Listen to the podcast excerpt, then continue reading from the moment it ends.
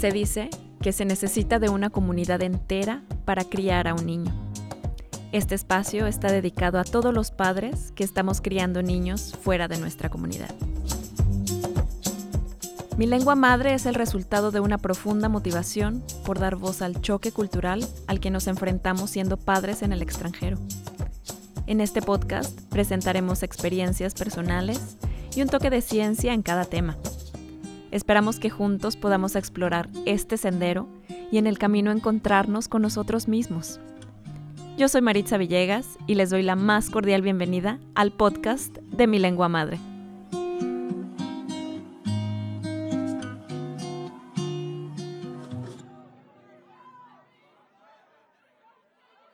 Bienvenidos a este cuarto episodio de nuestro podcast.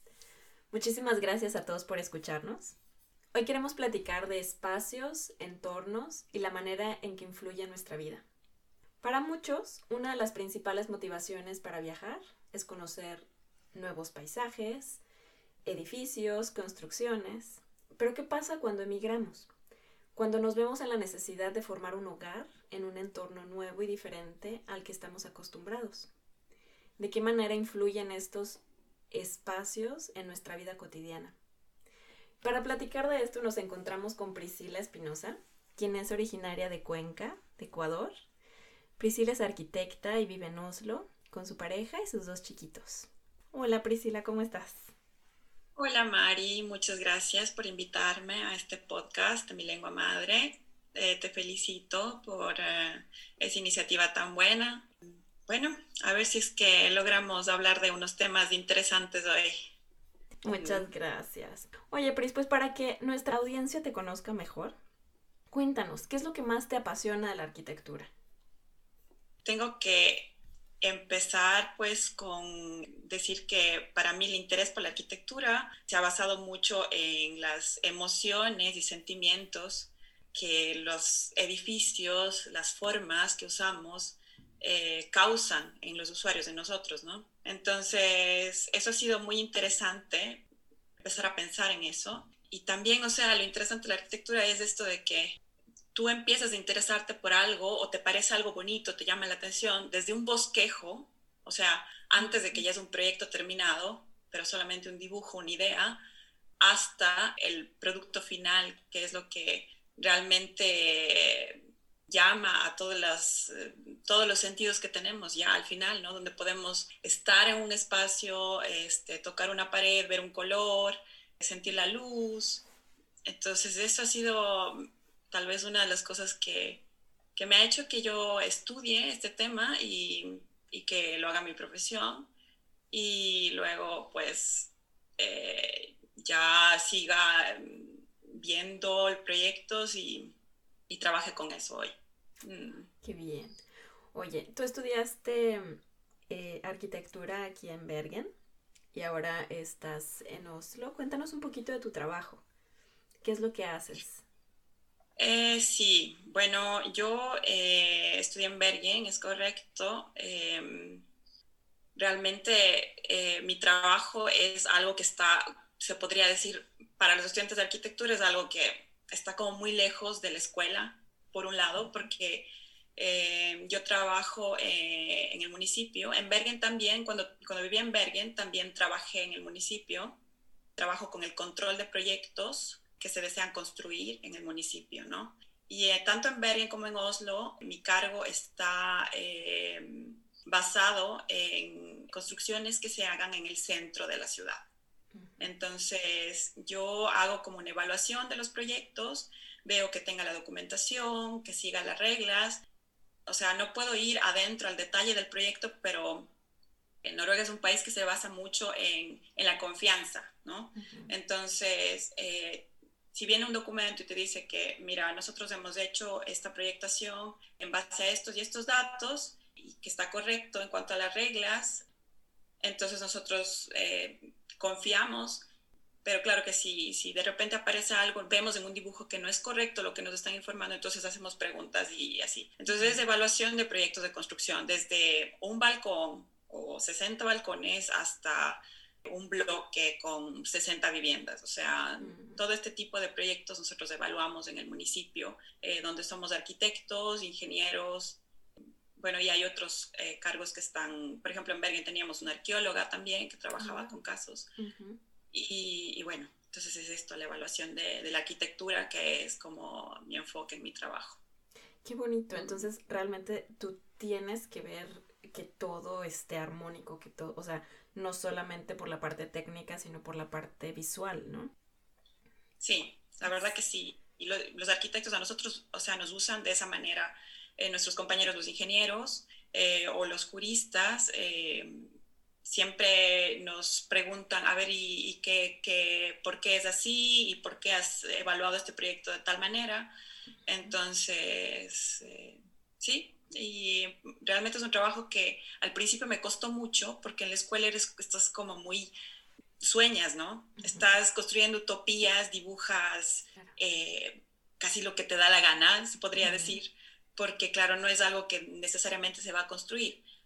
Pero ya en la vida real, pues hay muchas reglas, este, hay mucha burocracia, yo soy parte de la burocracia, pero que yo también he aprendido a entender que es necesaria también para que haya calidad, ¿no? Claro. Entonces, sí. Ay, qué padre, Pris. Oye, ¿y cuáles son tus edificios favoritos en Noruega?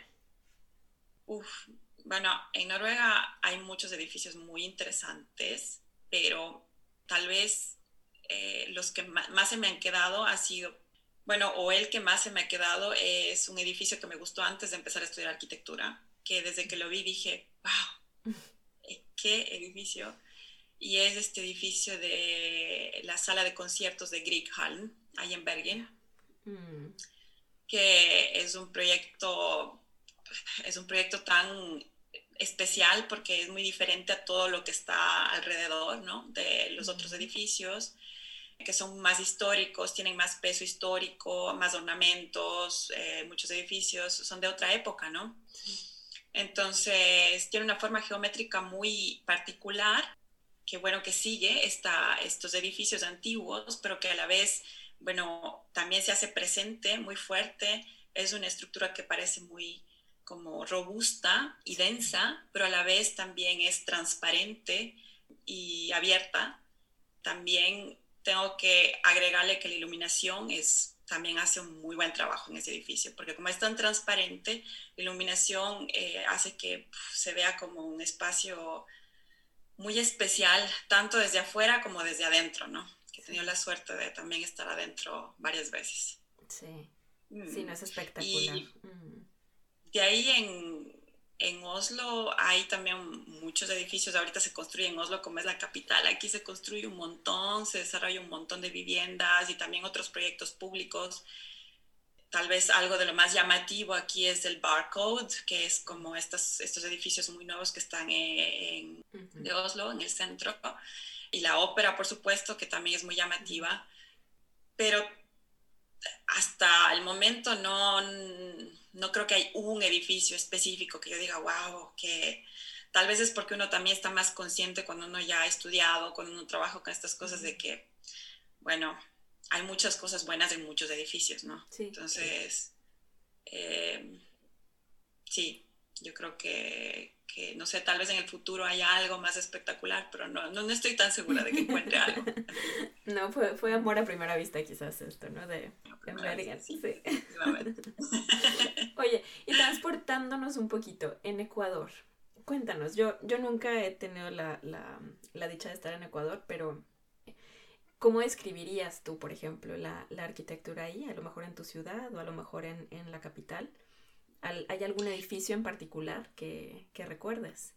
Bueno, yo lamentablemente no he estado tanto en la capital. Me imagino que ahí también habrán muchas cosas interesantes y buenas, pero eh, de mi ciudad podría decir tal vez que, y de mi provincia, porque la, la cuestión es que me imagino que tal vez en México es parecido, pero al menos en Ecuador es así que tú tienes, bueno, yo crecí en los Andes, ¿no? Que es muy alto. Mi ciudad está a 2.500 metros sobre el nivel del mar pero tú viajas un par de horas y ya estás en el trópico, ¿no?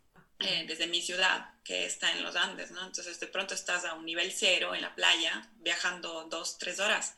Entonces, eh, nosotros viajábamos mucho, eh, tanto en mi ciudad, en los pueblitos alrededor que todavía están en los Andes y también a las afueras de la ciudad, claro, para las vacaciones, ¿no? Un fin de semana en la playa o yo qué sé. Entonces, de mi ciudad, que para mí siempre va a ser una de las ciudades más bellas, eh, yo creo que también desde una perspectiva objetiva se puede decir que es una ciudad interesante y bonita como muchas ciudades en Latinoamérica tienen estos edificios coloniales, ¿no? De la época de la colonia, donde se empieza con el centro, un parque, ¿no? Y bueno, que ahora es un parque, pero en, tiempos antiguos se usaba para, varias cosas. La iglesia, las instituciones importantes alrededor del parque, ¿no? Entonces el centro colonial en mi ciudad es muy bonito y yo he tenido la dicha de vivir relativamente cerca, como a 15, 20 minutos a pie desde mi casa para mí uno de los recuerdos que yo guardo en el alma es tener la dicha de caminar desde mi casa, pasar por, bueno, primero que yo, mi casa es al lado de un, de un río, donde hay muchos árboles de eucalipto y hay parques lineales. Entonces yo tenía que pasar por estos árboles, pasaba un montón de casitas de piedra, de madera, de ladrillo. Luego llegaba, a la avenida principal que tiene muchísimos árboles y un montón de, de espacio verde de espacios recreacionales y luego caminaba y, solo caminaba a través de casas, de edificios. Era un camino muy bonito a, mi colegio. Y, luego, bueno, subía las escalinatas, que son unas, unas, escaleras que dividen como el centro colonial con eh, ya la parte más nueva de la ciudad. Cruzaba un puente, subía las escalinatas y luego ya llegaba al, centro histórico donde estaba mi colegio.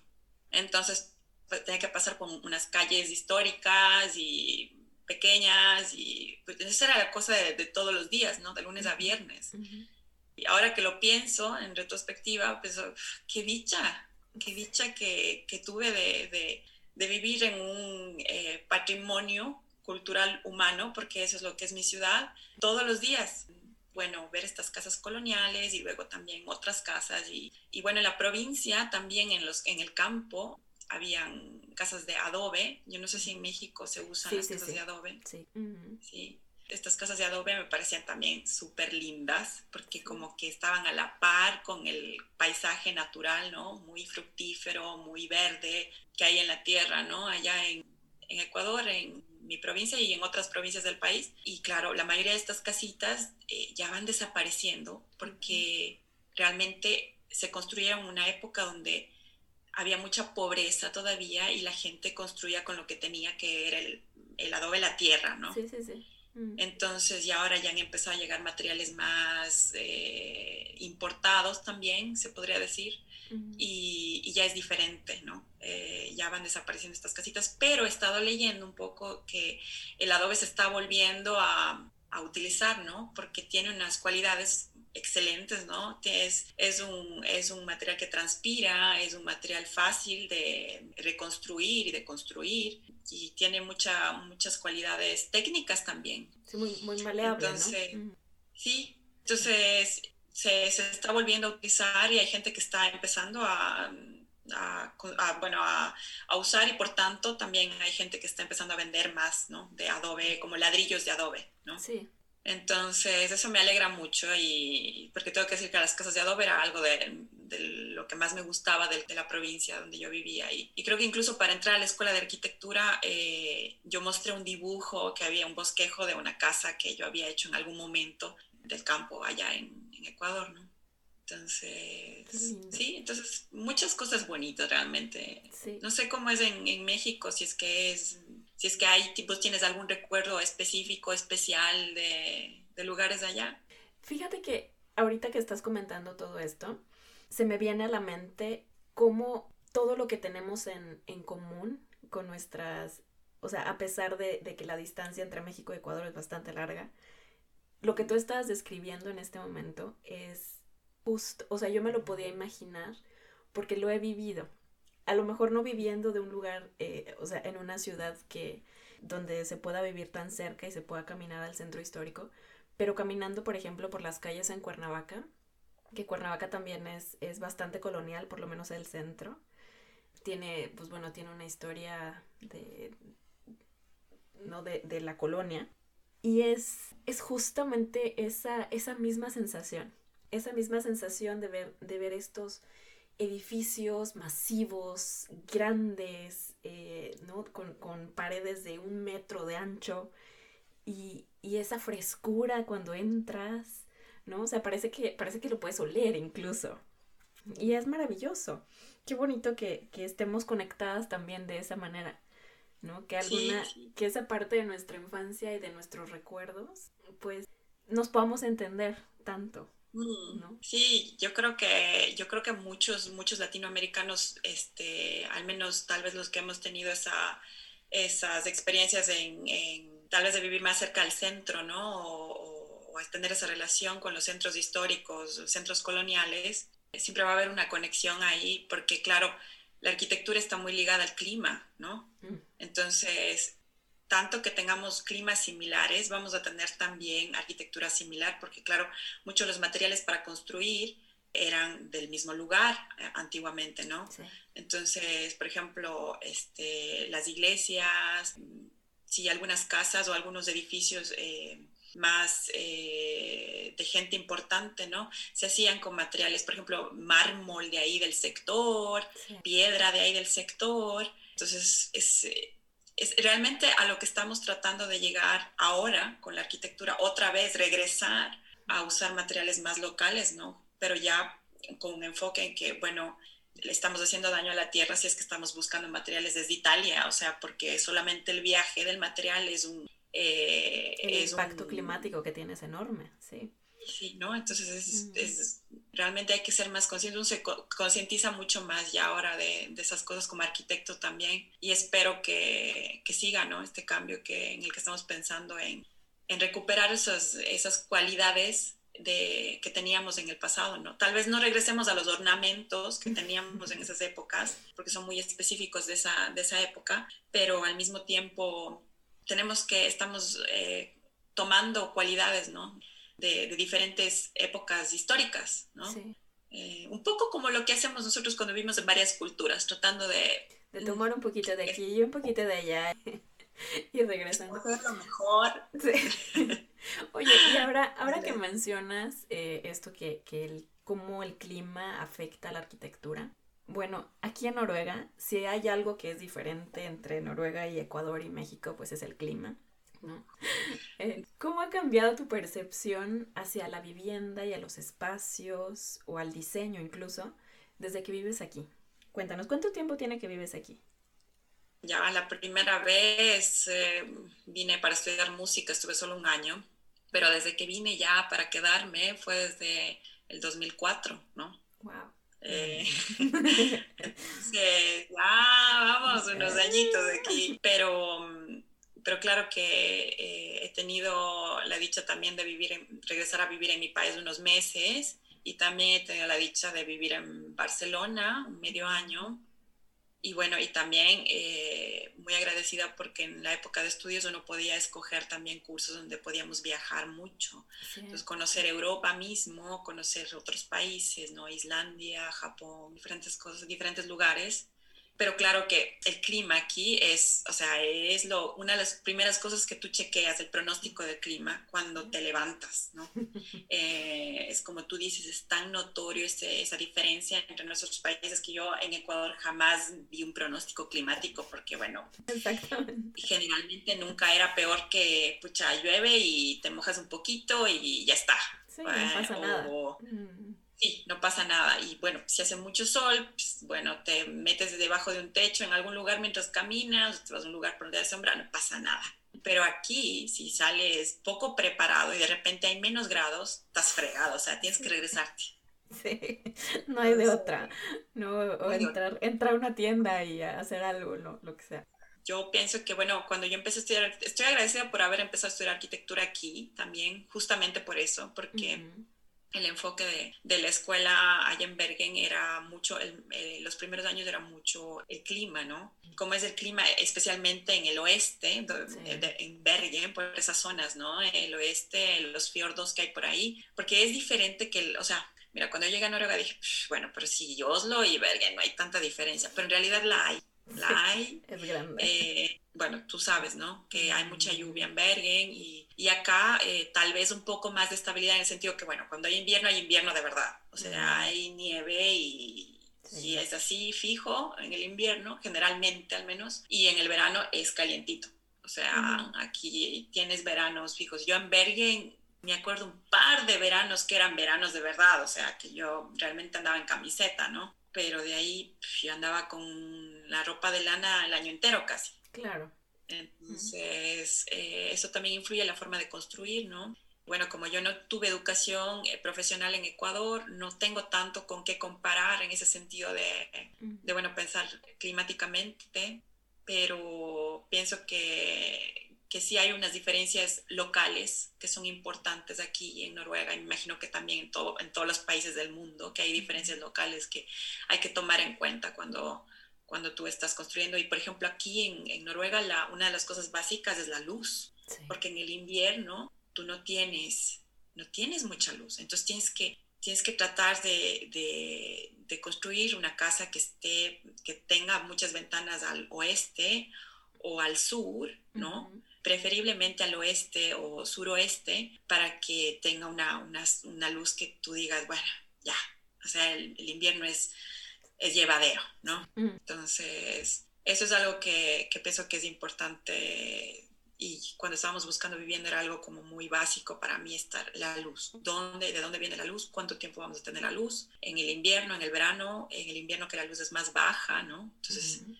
ese tipo de cosas, ¿no? Que, que uno ya, bueno, me imagino sí. que en otros lugares del mundo también lo piensan, ¿no? Esto de la luz. Fíjate que es muy mm. chistoso. Eh, en alguna ocasión en la escuela platicando con un profesor, eh, me decían que, bueno, hablábamos, hablábamos acerca de la historia de, de Noruega y tal, y cómo incluso estos factores naturales han influido en, o sea, en la planeación de las ciudades. Por ejemplo, Oslo eh, históricamente se dividía eh, a partir del, del, río que pasa ahí. Entonces, en una parte del río vivía la gente rica y en la otra parte del río vivía la gente pobre, ¿no? Que, que era la gente trabajadora que iba a las, a las fábricas y esto. Y en Bergen la diferencia era el sol. Los lugares donde que, que, se encuentran más arriba de las montañas, que tienen mejor, mejor vista y por ende mejor, este, mejor iluminación, esos son los, los lugares más caros, ¿no? Sin que, sin que hubiera como una diferencia en, en otras cosas. Y también esto me hace pensar eh, en que en México, por ejemplo, una de las cosas que, que, te impacta más cuando llegas, sobre todo en la Ciudad de México, es el contraste tan grande en, en una sola calle, ¿no? O sea, por ejemplo, tú llegas y, y puedes ver una mansión y la casa de un lado es probablemente pequeñita, ¿no? Y está a lo mejor no, no está terminada o lleva sin terminar muchos años. Y en Noruega, por ejemplo, tú no ves esto. O sea, el nivel de organización eh, de esa forma es, es muy grande.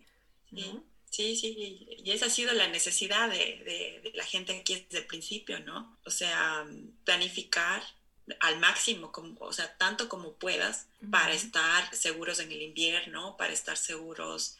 Y también, también aquí, bueno, antiguamente yo creo que habían más diferencias sociales también aquí, ¿no? Uh -huh. eh, que las hay hoy. Pero um, igual, o sea, de todas formas, ahora como es igual, o sea, se trata de, se trata de construir bien para tantos como sean posibles, eh, construir. Sí. Y, y, la verdad es que lamentablemente, por ejemplo, Oslo está, tiene una presión tan grande de, de, de, o sea, una necesidad de viviendas tan grande que yo estoy viendo que hay muchas cosas básicas, como por ejemplo esto de la luz, porque claro, Oslo es más plano, como tú dices, ¿no? Mm. Pero al mismo tiempo, las, los bloques que se construyen están creando cambios del paisaje, ¿no? Le están quitando la luz a, a por ejemplo. Por ejemplo, a las casas más pequeñas. Uh -huh. eh, o pueden quitarle la luz a otro bloque que está atrás o que está al lado. Entonces, ese tipo de cosas yo veo que está pasando más y más porque hay una presión de, bueno, es un poco como eh, lo que, lo que ha pasado en Bergen muchos años, porque en Bergen tú tienes las montañas, que como, uh -huh. como que ahí para, ¿no? Ya no puedes ya no puede desarrollarse la ciudad sobre las montañas porque tiene que, tienes que dejar algo de bosque, tiene, hay, o sea, hay eh, un valor inmenso en estas áreas recreacionales de, de la montaña, ¿no? Entonces, eh, ha parado ahí y se ha ido por otros lados, ¿no? A las periferias. Y en cambio aquí en Oslo, como es más plano, eh, se ha construido mucho eh, en, bueno, en, la ciudad, pero también se han estirado un poco al fiordo, han construido sobre el fiordo, bueno, eso lo han hecho en Bergen también, pero yo creo que a un nivel mucho más alto aquí en, en Oslo, y también eh, se han estirado un poco hacia el bosque, ¿no? Tanto al norte como al, al este. Y ahora están viendo que ya no hay cómo, o sea, ya no hay cómo crecer así. hay que crecer en donde ya ha construido, donde ya, exacto. Entonces, eh, esta presión de las viviendas hace que mucho, muchos construyan, muchos constructores escojan solamente construir algo y sin, por ejemplo, dicen, bueno, ya no da mucho el, sol, pero igual lo vamos a vender porque la gente está necesitada de viviendas, entonces, y lamentablemente tienen razón porque aquí la gente compra casi lo que sea, o sea, entonces hay una una falta de conciencia también, pienso yo, porque el hecho de que la gente ya empieza a comprar esas, esas viviendas que no tienen una calidad mínima de luz, por ejemplo, eh, hace que justamente el mercado no, no, no valore eh, la, la, calidad de las viviendas y, y por, por, ende no se construyan más viviendas con, con, mucha calidad, ¿no? O con esas calidades básicas que antes eran como alfa y omega aquí, ¿no? Sí. Entonces, un poco complejo ese tema del desarrollo urbano, en ese sentido también.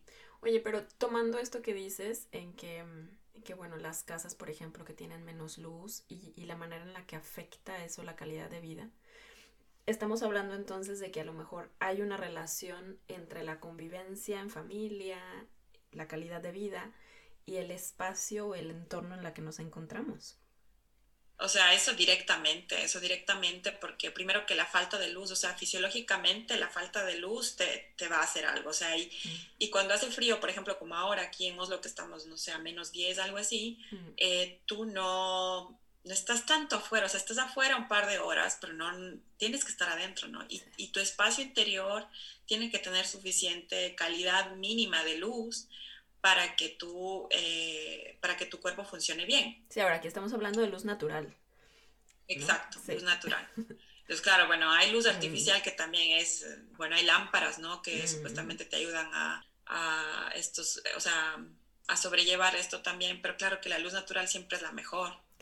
Entonces, eh, yo creo que a una familia, por ejemplo, que escoge vivir en un lugar, yo creo que algo muy básico es pensar en esto, la luz. Esto la luz debe ser esencial para cualquiera, especialmente nosotros que vivimos en países nórdicos, eh, pero claro, la gente que está al sur también, ¿no? Y allí tal vez escoger algo que no esté al sur, porque a lo mejor la luz del sur es demasiado fuerte, ¿no? Cuando, están, cuando estás en otro país que está más, donde hay más sol, ¿no? Sí. Fíjate que visitábamos hace tiempo un, un, un amigo en Stavanger, que es al sur de Noruega. Y él tenía eh, un departamento precioso, con una vista, bueno, increíble y tal. Y, pero las, las ventanas que tenían daban precisamente al sur. Y llegaba de repente un momento en el que él tenía que usar eh, lentes de sol adentro de su casa. Porque, o sea, de verdad que no, no, se podía de otra forma. ¿No? Entonces, pues sí, sí, eso también, o sea, el sol del sur está muy bien, pero con medida, ¿no? Con medida y, y, bueno, o sea, eh, yo creo que eso, o sea, influye también cómo nosotros nos comportamos, ¿no? Y, cómo, eh, qué espacios escogemos para estar en la casa, ¿no? O sea, si tienes una, una, un lugar muy oscuro, tal vez no te va no te va a dar ganas de estar en ese lugar. Si está un lugar demasiado soleado, tampoco te va a dar mucha ganas de estar ahí. Entonces, yo creo que esta, y esta variedad que uno necesita cuando uno tiene familia, cuando ya somos más de dos personas, por ejemplo, que tú necesitas un espacio donde los niños puedan leer, donde los niños puedan jugar, donde puedan hacer deberes. Eh, entonces, yo creo que una casa, no necesariamente una casa, pero una vivienda, que puede ser también un departamento, un piso, ¿no? Debe tener esa, esa, que, o sea, tú puedas cambiarla, ¿no? O esa variedad, que tú puedas tener diferentes espacios, ¿no? En el mismo lugar, que no sea solamente un, un, espacio donde tú dices, bueno, ya, ya ahora quiero leer y a dónde me voy, o quiero solearme y a dónde me voy. Entonces, esto de la convivencia familiar y la arquitectura, el espacio, las cualidades arquitectónicas es muy, es muy notorio, especialmente cuando ya estás en, el, en la vivienda, ¿no? ¿Qué es lo que te hace falta? ¿Qué es lo que no? Eh, sí, entonces... entonces, ¿tú crees, bueno, dadas, dadas las circunstancias eh, de, cualquier, de cualquier vivienda, ¿cómo crees que tú mismo puedes afectar el, tu entorno, ¿no? Para mejorar tu calidad de vida. Entonces, ¿no? Por ejemplo, si, si no te alcanzó para comprar un departamento que tuviera a lo mejor una mejor entrada de luz eh, o, o, algo así, ¿tienes alguna idea de cómo pudiéramos mejorarlo? Un poco difícil, porque, o sea, yo pienso que cuando, mira, yo pienso que eh, realmente cuando es, es, un poco difícil cuando hay cosas tan básicas como la luz que ya no están ahí, ¿no? Un poco más fácil es decir si es que, bueno, has escogido, digamos, un piso, un departamento que ya que está viejito ya y que está muy viejito, que a lo mejor no tiene suficientes dormitorios, pero tiene unas ventanitas, a lo mejor le puedes poner una ventana más para darle más luz. Esa es una opción, ¿no? Si es que estás en un lugar donde no, no hay mucha luz, bueno, ver las posibilidades de abrir, un, abrir algo, ¿no? Hacer un, yo que sé, un tragaluz o una ventana entonces eso también cuando uno escoge vivienda tiene que ver qué, qué posibilidades hay de, si es que no está la, la, la, cualidad básica que es la luz, cómo la puedes eh, obtener, ¿no? Haciendo algo relativamente sencillo que es abriendo una ventana o haciendo un tragaluz en algún lugar. Eh, pero claro que yo pienso que cuando uno escoge vivienda hay cosas muy básicas que tienen que estar ahí desde antes, ¿no? Que es no tiene que ser exactamente los metros cuadrados que tú piensas que necesitas, pero que digas, bueno, este espacio hay como cambiarlo, ¿no? Y hacerlo, mejorarlo para el uso que vamos a tener nosotros. Pero, por ejemplo, la luz, la altura entre piso, eso es muy básico también, que pienso que es una, una cualidad muy básica que uno, que uno tiene que pensar cuando uno esté escogiendo vivienda. Pero otra cosa de la que no hemos hablado, que tal vez es más grande, que me parece esencial cuando uno tiene familia, el sector que uno escoge para vivir. O sea, eso también es parte de la arquitectura, pienso yo, porque también quieres que sea seguro, que no tenga muchas autopistas o calles muy transitadas cerca, que esté cerca de la escuela, que esté cerca de, de tu trabajo. Eh, o sea, hay muchas... Escoger el, el, sector donde quieres vivir es como punto uno, ¿no? Y bueno, paralelamente uno también piensa, bueno, ¿cuánto dinero tengo para vivir en un sector así, ¿no? Eh, ¿qué, ¿qué, es lo que puedo adquirir? Puedo adquirir un piso o una casa o lo que el dinero diga de alguna manera también, ¿no? Entonces, tratar de, de sacarle jugo tanto como sea posible a, a, las cosas básicas, ¿no? Que están ahí y ya lo demás, bueno, si, si la, la pared no está suficiente isolada porque es un edificio antiguo, pues para eso hay solución, ¿no?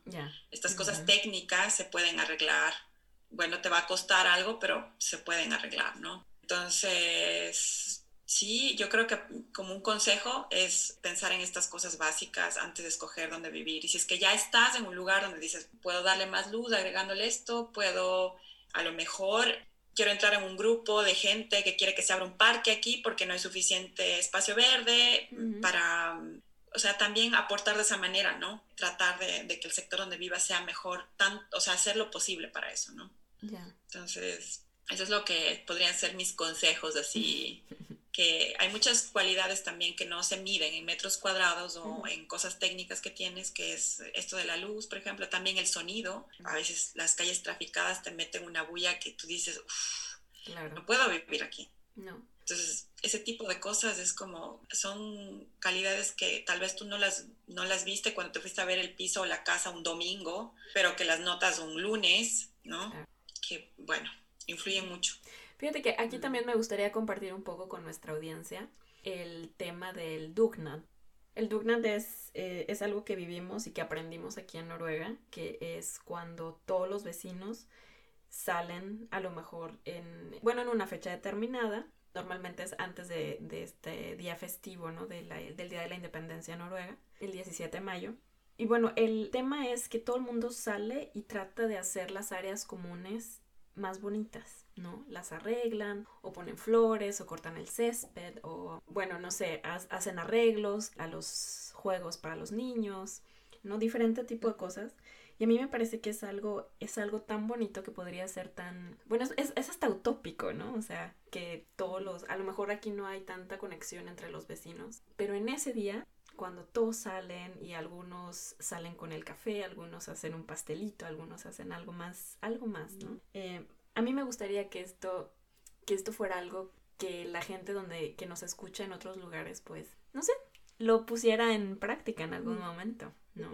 Se sientan inspirados para también, tal, porque también hay, hay, como se toma la iniciativa uno mismo, ¿no? Claro. Entonces, no es que solamente pues, ya está el grupo formado y ahí me, me, junto, pero también uno puede tomarla uno mismo. Y bueno, en cuanto a esto del, del Dugnat, que tú le llamas, en Ecuador hay algo que se llama Minga, no sé si es mm. que, que, es que es algo muy similar. Pero claro que no es, allá es más como para, por ejemplo, se junta la gente en Minga para, digamos, cosechar juntos un terreno muy grande, ¿no? O se junta minga para, pero es mucho del, muy, mucho del campo esto, de la minga. Es algo de la gente del campo, que se reúnen para, por ejemplo, sí, va a haber una fiesta grande, entonces tienen que decorar este, una cancha de fútbol y hacerla como una pista de baile. Entonces la gente se reúne y empiezan a, a trabajar, ¿no? Unos están limpiando, otros están decorando, otros están preparando la comida para la fiesta y bueno, Qué lindo. Diferentes cosas, ¿no? Entonces yo creo que este, estas mingas que yo les llamo existen, eh, sí existen en, en, otros lugares, tal vez más en un nivel más rural, donde, donde la gente está más acostumbrada a colaborar, ¿no? Sí. Eh, yo creo que ya en las ciudades, aquí en Oslo también hay eso, y es como tú dices, aquí tal vez es algo más natural, porque incluso aquí en la capital lo hay, o sea, y aquí en mi edificio tenemos la minga para para arreglar, este, por ejemplo, eh, ya cuando han caído las hojas del otoño y todo está lleno de hojas y todo, entonces ya nos llaman a una minga eh, para nosotros también aportar, ayudar a alzar hojas, este, cortar ramas de árboles o arbustos o yo qué sé. Entonces esto es algo, algo muy bonito que también hace que uno conozca a los vecinos de otra manera, ¿no? Que solamente pasando y diciendo hola, pero ahí tú ya empiezas a hablar, ¿no? Entonces, es una forma de crear nuestra, nuestra sociedad alrededor de nosotros también, ¿no? O, aportar y hacernos parte de ella, ¿no? Más activamente. Sí. Entonces, sí. No, y además también que, que el sentido de pertenencia cambia. Cuando tú estás eh, activamente cuidando un lugar, ¿no? Aunque lo rentes, aunque no sea propio, pero simplemente es ese lugar en donde te encuentras y, es una labor pues bonita que se hace en, conjunto. Mm, así es, así es. Y, bueno, como a ti te costó cortar esas ramas de, ese árbol o de esos arbustos, pues tú también cuando pasas por ahí le echas un ojo y dices, bueno, a ver qué, pasó aquí, ah, eh, le están saliendo hojas o a lo mejor deberíamos cortarlo más o lo que O sea, ya estás más pendiente, como tú dices. O sea, las áreas en común ya se vuelven más como propias, ¿no? Ya uno las, las, ve así, ¿no? Sí. Es muy cierto, es cierto. Qué lindo. Bueno, Pris, oye, la última pregunta que tengo para ti en este, en este día tan bonito es que, ¿qué te gustaría transmitir a tus niños que para ti sea importante en cuanto al entorno o al espacio? Hemos discutido ahora que, que bueno, que la arquitectura es, es cultura también. Y bueno, con, con nuestros niños con nuestros niños mixtos, con nuestros niños multiculturales. ¿Qué, qué pensamientos tienes hacia eso? Bueno, yo creo que, como estábamos hablando al principio, regreso un poco, cierro un poco el círculo. estábamos hablando al principio, este, que es bueno coger lo mejor de, de, cada cultura, ¿no? Y también, o sea, la cultura no necesita ser una cultura de otro país, o sea, yo creo que cada familia es una cultura también, ¿no? Tú tienes tu forma de hacer tus cosas y tu, tus rutinas, tu... entonces, em, pienso que esto de, de adaptarse a diferentes eh, situaciones es algo muy, muy bello y muy importante si es que uno quiere aprender de otras culturas, de otras familias, de otros idiomas.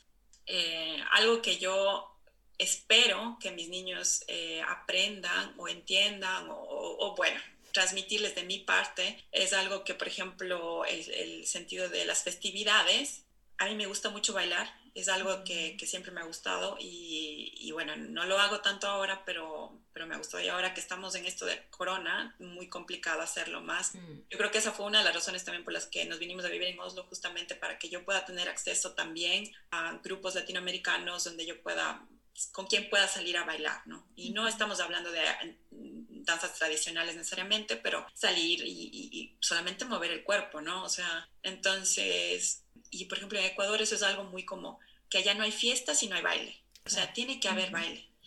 Entonces es algo, eso es algo que yo quisiera que ellos experimenten ya mm, cuando vayan creciendo un poco más y ya desde ahora les ponemos un poco de música, ya nos ponemos a bailar aquí en la casa, a ver si es que eso es algo que, porque eso da mucha alegría también, ¿no? Mucha, mucha felicidad y, y, es otra manera de disfrutar las festividades que, que aquí. ¿No? Porque aquí es un poco más reunión y sentarse y conversar y comer, que está muy bien, pero tú lo puedes hacer también bailando. Entonces, eso es algo que, que pienso que, que, me gustaría, ¿no? Y bueno, aparte regreso otra vez de nuevo a esto de que, o sea, que también hay bases culturales que pueden ser muy similares, ¿no? O sea, que, que tú a lo mejor hablas otro idioma o comes otra comida, te ves diferente, te vistes diferente, pero las bases hay unas bases que están ahí que siempre van a ser eh, muy generales, que, que, es bueno reconocerlas, ¿no? Y, tomarlas en cuenta, ¿no?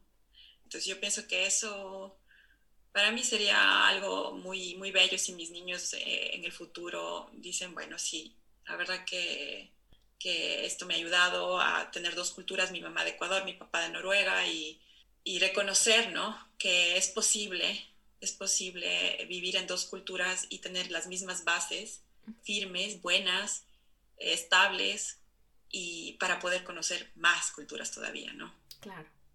Y así eso, eso pienso, Mari. Qué lindo, qué lindo, Pris. Bueno, pues te agradezco muchísimo, muchísimo que, que te hayas unido a nosotros en este episodio. Pues bueno, también les agradezco mucho a todos los que nos escuchan a todos los que han llegado hasta, hasta el final de este episodio. Espero que les, que les haya gustado y que les haya dado em, pues otra perspectiva, ¿no? También de cómo, de cómo estamos. Y, y bueno, muchísimas gracias. Muchas gracias también, Mari. Muchas gracias. Bueno, hasta la próxima. Hasta la próxima. Yo te voy a estar escuchando, ¿ah?